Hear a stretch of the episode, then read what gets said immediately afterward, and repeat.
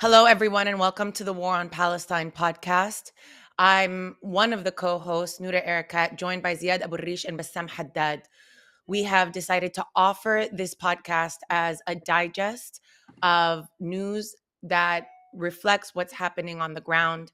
We found that most activists, most analysts, most scholars, most people who are concerned have been overwhelmed by the barrage of information that stems from multiple fronts in this ongoing war on Palestine. That includes the UN and diplomatic front, that includes a geostrategic front, that includes, most importantly, what's happening on the ground in Gaza um, and across Palestine that includes the grassroots activism that's taking place, as well as the backlash to it across multiple geographies. And it also includes a US media landscape which has become uh, a battlefront unto itself. We want to consolidate this information both to offer uh, resource for people as well as to help mitigate the burnout that stands as a real risk at this moment and precisely a time when we need to continue moving forward and ahead to insist on an unequivocal ceasefire. Thanks, Noura. This will be a regular program of approximately 20 minutes. While the impetus for this program was the dramatic escalation of Israel's violence in the Gaza Strip, we want to emphasize, as we have individually done so elsewhere, that Israel's campaign against the Gaza Strip is not Gaza specific. It is Palestine specific. Israel's so called problem, in quotation marks, for the lack of a better word, is neither Hamas nor Gaza, but rather Palestine. In this sense, Israel's problem has historically been defined by two primary policies. First, to obtain the maximum amount of Palestinian land with the minimum number of Palestinian people. Second, to concentrate a maximum number of Palestinians into a minimum amount of land. This is in practice and in comparative perspective a settler colonial problem. It removes Palestinians and replaces them with Jewish Israelis and concentrates Palestinians and maintains the logic of separation through a system of apartheid that has been long recognized by Palestinian human rights organizations as such, and more recently by the Israeli human rights organization B'Tselem and the two major international human rights organizations, Amnesty International and Human Rights Watch. This has been the case since at least 1948, when Israel ethnically cleansed over 500 Palestinian villages and dispossessed over 700,000 Palestinian people. Since then, Israel has continued its policies of dispossession, displacement, concentration, and apartheid toward all Palestinians wherever they live, irrespective of the legal jurisdiction that governs their lives. Israel achieves its goals using civil war inside what is understood to be Israel proper martial law in the West Bank, a mix of martial and administrative law in East Jerusalem, and all out warfare in the Gaza Strip. In the end, what is happening in the Gaza Strip today is an intensification of this process, and by many accounts, one of its most violent iterations ever. Let us now turn to the details of this most recent iteration. Ziad? Thank you, Bassam. Uh, as many people know, on October 7, 2023, the military wing of the Palestinian organization Hamas conducted an operation in which it broke through the Gaza Israel separation barrier by land, air, and sea under a barrage of rockets that it had launched. Hamas subsequently seized control of the Erez crossing, raided and took control of several Israeli military and intelligence bases, and raided and took control of several Israeli towns. During that operation, Hamas fighters, along with potentially those of Islamic Jihad and others who followed after the breach of the perimeter, killed approximately 1,400 Israelis, among them military, police, and civilians. They injured nearly 5,000 more and took more than 200 hostages back into Gaza. Israel's response since October 7th has been to take its 17 year blockade of the 365 square kilometer Gaza Strip and its over 2 million Palestinian residents and convert it into a total siege, preventing the exit of any Palestinians or others inside the Gaza Strip, while also preventing the entry of any commodities, humanitarian aid, or observers. In addition, Israel has cut off its supply of electricity and water to the Gaza Strip. It's worth noting that prior to this total siege of October 7th, the United Nations claimed that more than 45% of the population of Gaza was unemployed. More than two thirds of them were living in poverty, and more than 80% of the population were dependent on international humanitarian aid to meet their daily living needs. And this is nothing to say of the fact that more than 70% of the Palestinians in Gaza are refugees or descendants of refugees from 1948, and 45% of the population of Gaza are children. Israel has carried out a campaign of continuous indiscriminate bombardment since October 7th, which by now has lasted more than 21 days. In the first week alone, estimates place the amount and quality of Israeli bombing raids to have been equivalent to an entire year's worth of bombing during the US invasion of Afghanistan. As many people have heard, on October 27th and 28th, Israel declared the beginning of what it called its second stage of the Israeli assault on the Gaza Strip which has featured the total cutting off of telephone, cellular, and internet service in the Gaza Strip, combined with several ground incursions and what some claim was the most intensive bombing to date.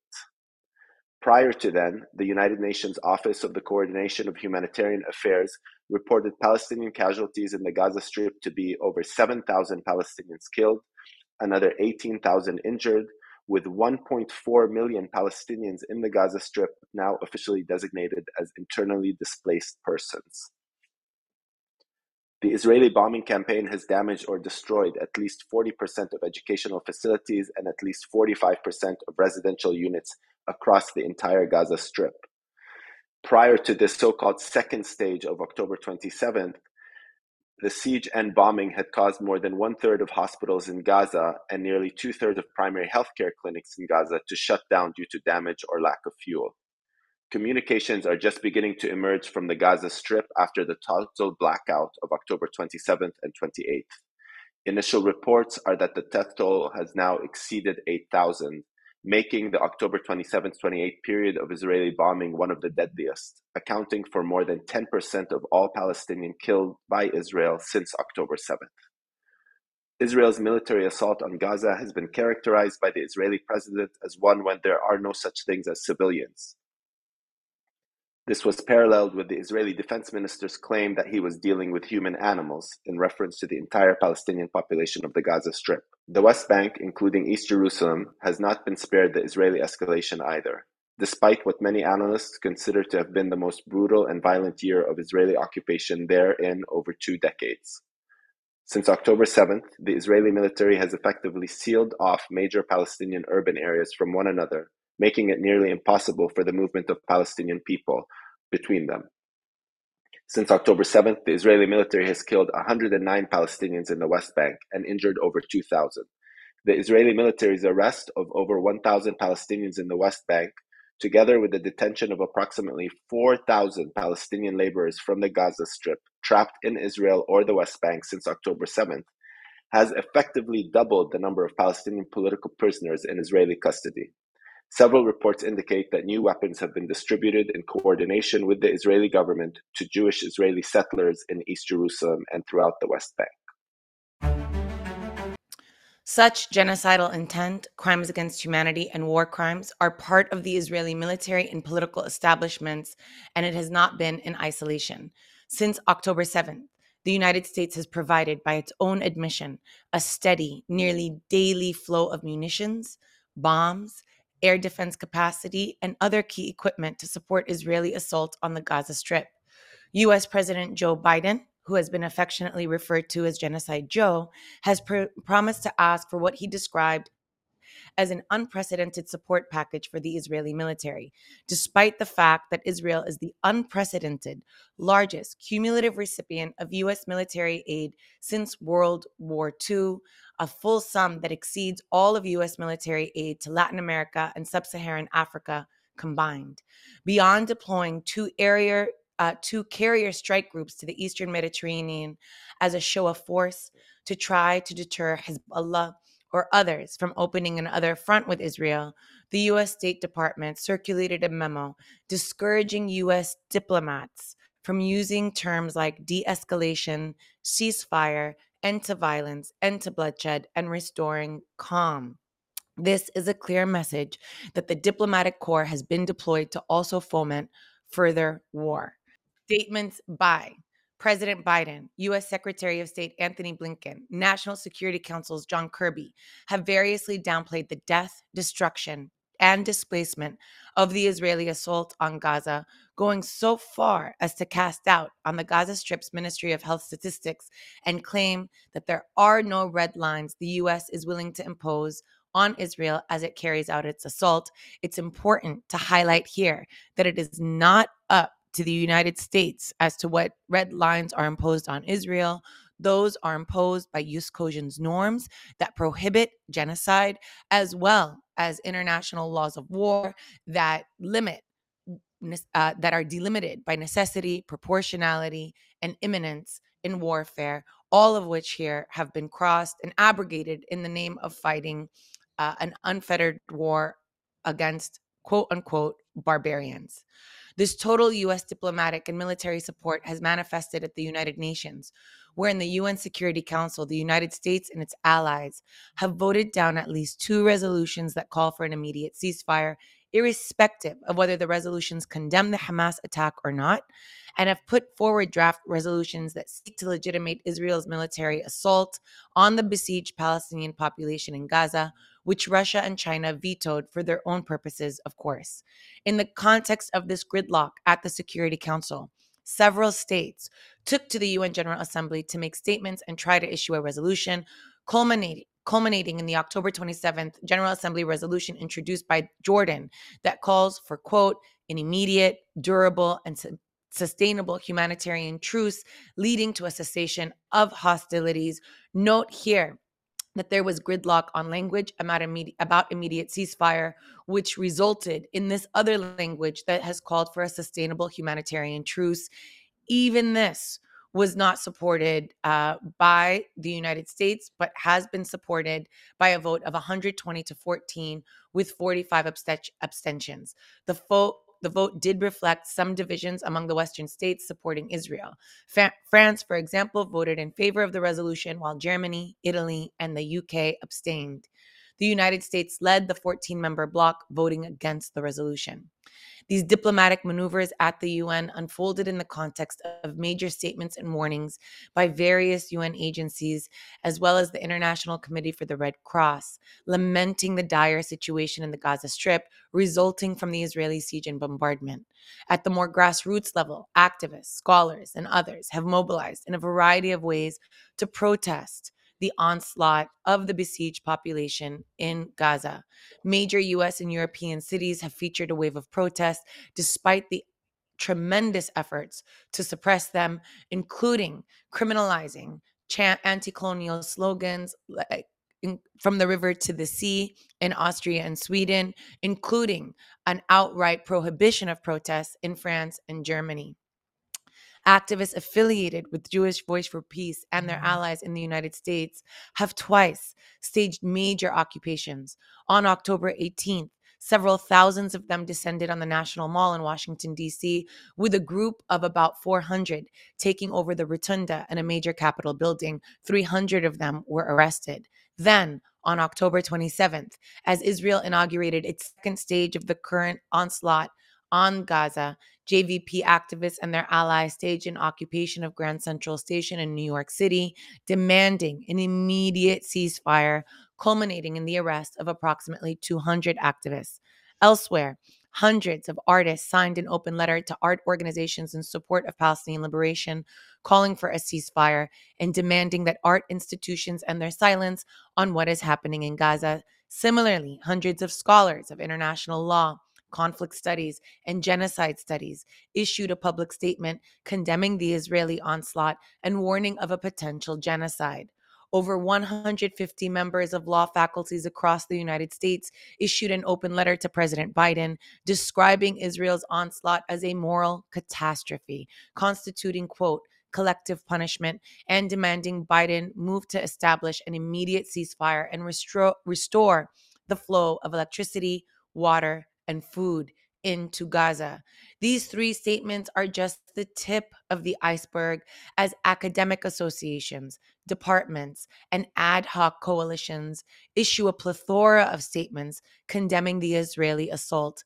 The explosion of statements, along with teach ins and demonstrations, have been in part a reaction to the leadership of many colleges, universities, and other institutions that have issued pro Israel statements while simultaneously seeking to censor, stifle, or otherwise fail to protect the academic freedom and freedom of speech of those in support of Palestinian liberation, including the safety and security and well being of their Palestinian, Arab, and Muslim students who, in this moment, rather than be recognized for the grief that they are enduring, have been securitized and attacked from the top level of administrations as well as from the US Senate.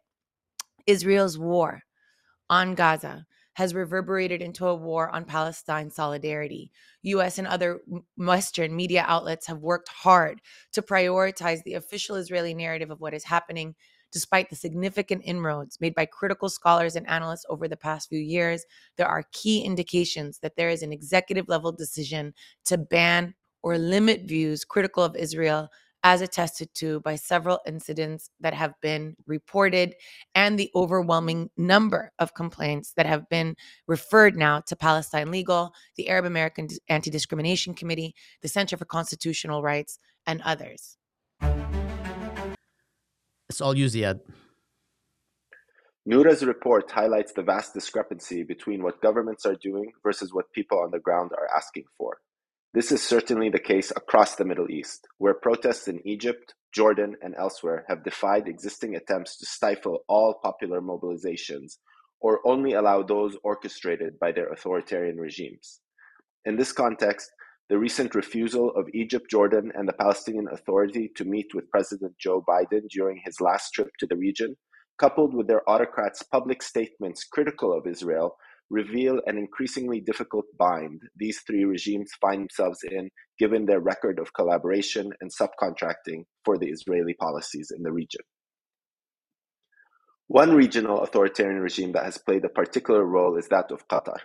Having hosted several Hamas officials for several years while also being a linchpin of the regional order, the Qatari regime has emerged as a mediator in the ongoing attempts to release hostages taken by Hamas during its October 7th operation, to date, four hostages have been released, and Qatar claims important progress has been made toward a larger number of hostage releases, though the Israeli government has denied any such progress has been made. Speaking of the hostages, it is worth noting two recent developments as of October 28th. First, Hamas has publicly offered to release all hostages in exchange for the release of all Palestinian prisoners. On the other hand, Families of the Israeli hostages have apparently publicly broken with Israeli Prime Minister Benjamin Netanyahu, first calling for an immediate meeting to be given a clear indication of how the new phase of the military assault will affect the negotiations, if not well being, of the hostages. And then, in unverified reports yet, a small group of them declaring that they are prepared for an all for ours, all for theirs exchange.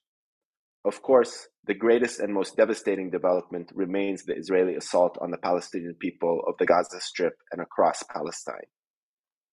We are yet to fully understand what took place beginning October 27th, with the communications blackout and massive escalation and bombardment, complemented with what appears to be a third military incursion by Israel into the Gaza Strip during the past 48 to 72 hours.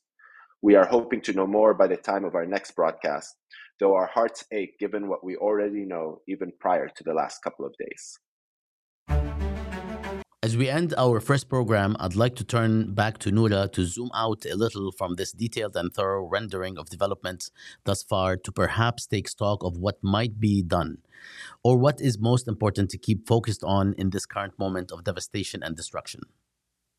At this moment, we are 23 days into an unregulated assault on a 2.2 million person besieged population in the Gaza Strip. 23 days where Israel has been supported by world global the, the world superpower in the form of the US in unfettered military aid and diplomatic support in blocking all efforts to cease this onslaught as well as to come to an international resolution that has been this has been compounded by a media that has fomented war as well as other european capitals that have cut aid to palestinians when they are in dire need of it as well as to criminalize protest again to manufacture consent that supports an unfettered onslaught against a besieged population in the Gaza Strip. This point, there is still confusion amongst peoples as to what is happening. This has been wrongly framed as a war against Hamas. We must emphasize that this is not a war against Hamas. This is a war against Palestinians. This is not even a war. This is a campaign waged with genocidal uh, in, intent aimed at terrorizing a Palestinian civilian population, at forcing them to be to move to seek shelter where there are no humanitarian corridors in order to complete what most Palestinians have described as a second Nakba that seeks to displace them to the Sinai Peninsula. If this were a war, we have to examine that Israel's uh, has has dropped the equivalent of a nuclear bomb onto this population in the course of 23 days and yet achieved zero of its military objectives. It has not released hostages. It has not diminished Hamas's capacity to fight. It has not eradicated Hamas. It has not turned the Palestinian population against Hamas. How is it that they can use this much force in 23 days without legal regulation failed to achieve its military objectives and be given the green light to continue. Here we see, in the most sterile language of international law, that the civilian harm far, far exceeds the military advantage that Israel seeks um, in this moment. Israel has targeted 29 of 35, excuse me, Israel has targeted 29 UNRWA schools, eight of which were providing shelter at the time, has targeted 12 out of 35 hospitals that are critical to ensure life, has cut off water, has cut off electricity, has bombed humanitarian convoys, has prevented the creation of any humanitarian corridors. We must understand this as a genocidal campaign. And if we understand it as such, as defined by the 1948 Genocide Convention, which has two critical elements, both genocidal intent as well as specific as well as specific underlying acts, which have been demonstrated exhaustively by legal scholars, genocide scholars, legal institutions, then we m- must also agree that there is no condition on how we apply ceasefire now. There is no legal or moral code that justifies genocide, not in the name of self defense, not in the name of national security, not in the name of achieving any kind of resolution. There should be no equivocation on demanding an unequivocal ceasefire now, not be- just to cease the hostilities, but literally in order to stem a genocide. Thank you, Noura and Ziad. This concludes our first episode of this podcast, a regular program of approximately 20 minutes, probably gone longer on this first uh, edition, comprising updates on what is happening on the ground in Palestine, as well as some focused analysis on how to make sense of those developments. Today's episode was hosted and produced by myself, Bassam Haddad. It was written and presented by Ziad Abu Rish and Noura Erakat. Research for this program was conducted by Anas Al Khatib, Mayss Al Alam, Sarah Al Yahya, Raneem Ayyad, and Alaa Attiah Mitwali. Find out more on palestineandcontext.org, and we hope to see you again very soon.